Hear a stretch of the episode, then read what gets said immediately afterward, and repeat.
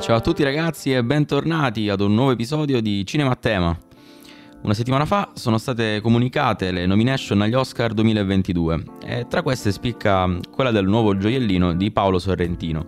È stata la mano di Dio, nella categoria di film internazionali. Proprio Sorrentino è stato l'ultimo regista italiano a vincere l'Oscar in questa categoria, con La grande bellezza Almeno questo quando ancora si parlava di film stranieri. Questo perché poi dal 2019 si è preferita la denominazione di film internazionali.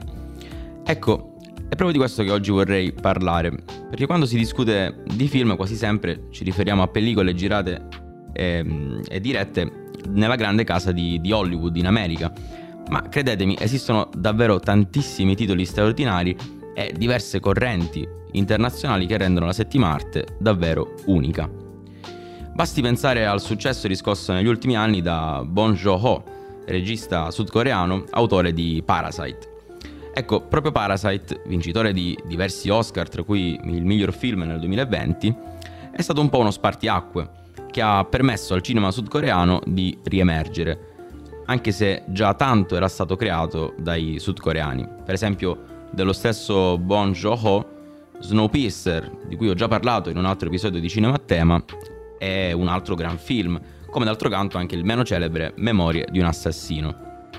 Ecco, ma Bon Joon-ho in realtà costituisce solo una parte del cinema sudcoreano. Oggi infatti vorrei concentrarmi su Park Chan-wook, eh, che è l'autore della trilogia della vendetta, una trilogia in realtà atipica perché i film presentano storie e personaggi completamente diversi, ma sono collegati solo dalla tematica appunto della vendetta vendetta che lo stesso regista descrive con le seguenti parole. Dagli antichi miti alle storie moderne, la vendetta è il tema più popolare fra gli scrittori. È affascinante poiché ognuno la possiede dentro di sé, ma allo stesso tempo è anche un tabù. Dei tre film il più famoso, eh, tanto da ricevere un remake americano, è Old Boy. Eh, in questo film il protagonista viene improvvisamente rapito e rinchiuso in una cella una cella con solo un letto, un bagno e una tv. E proprio grazie mh, alla tv scopre che sua moglie è stata uccisa e che la colpa viene attribuita proprio a lui.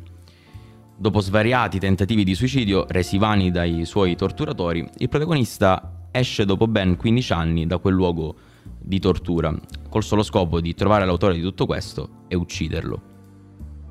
E dal Sud Corea ci spostiamo in Francia, quando si parla di cinema internazionale, come non citare le cosiddette commedie francesi? Mm, le commedie francesi sono commedie dai personaggi anticonformistici, mm, dotate di un umorismo demenziale, eh, che si basa su situazioni paradossali e inattese e con personaggi spesso immorali, il tutto ambientato nella quotidianità. Tra queste io ho molto apprezzato Giù al Nord. Vi ricorda qualcosa questo titolo? Ebbene sì, il successo tutto italiano di Bisio e Alessandro Siani altro non è che un remake di Giù al Nord, commedia francese del 2008, diretta da Danny Bone e che di fatto presenta la stessa trama di Benvenuti al Sud, con la differenza che siamo in Francia e non in Italia e quindi al contrario dell'Italia il sogno di Philippe, il protagonista, è proprio quello di trovare lavoro al sud, in una località eh, marittima, arrivando addirittura a fingersi disabile, un po' come Bisio, per ottenere il trasferimento. Scoperto l'imbroglio, viene invece spedito al nord, in una fredda cittadina nei pressi di Lille.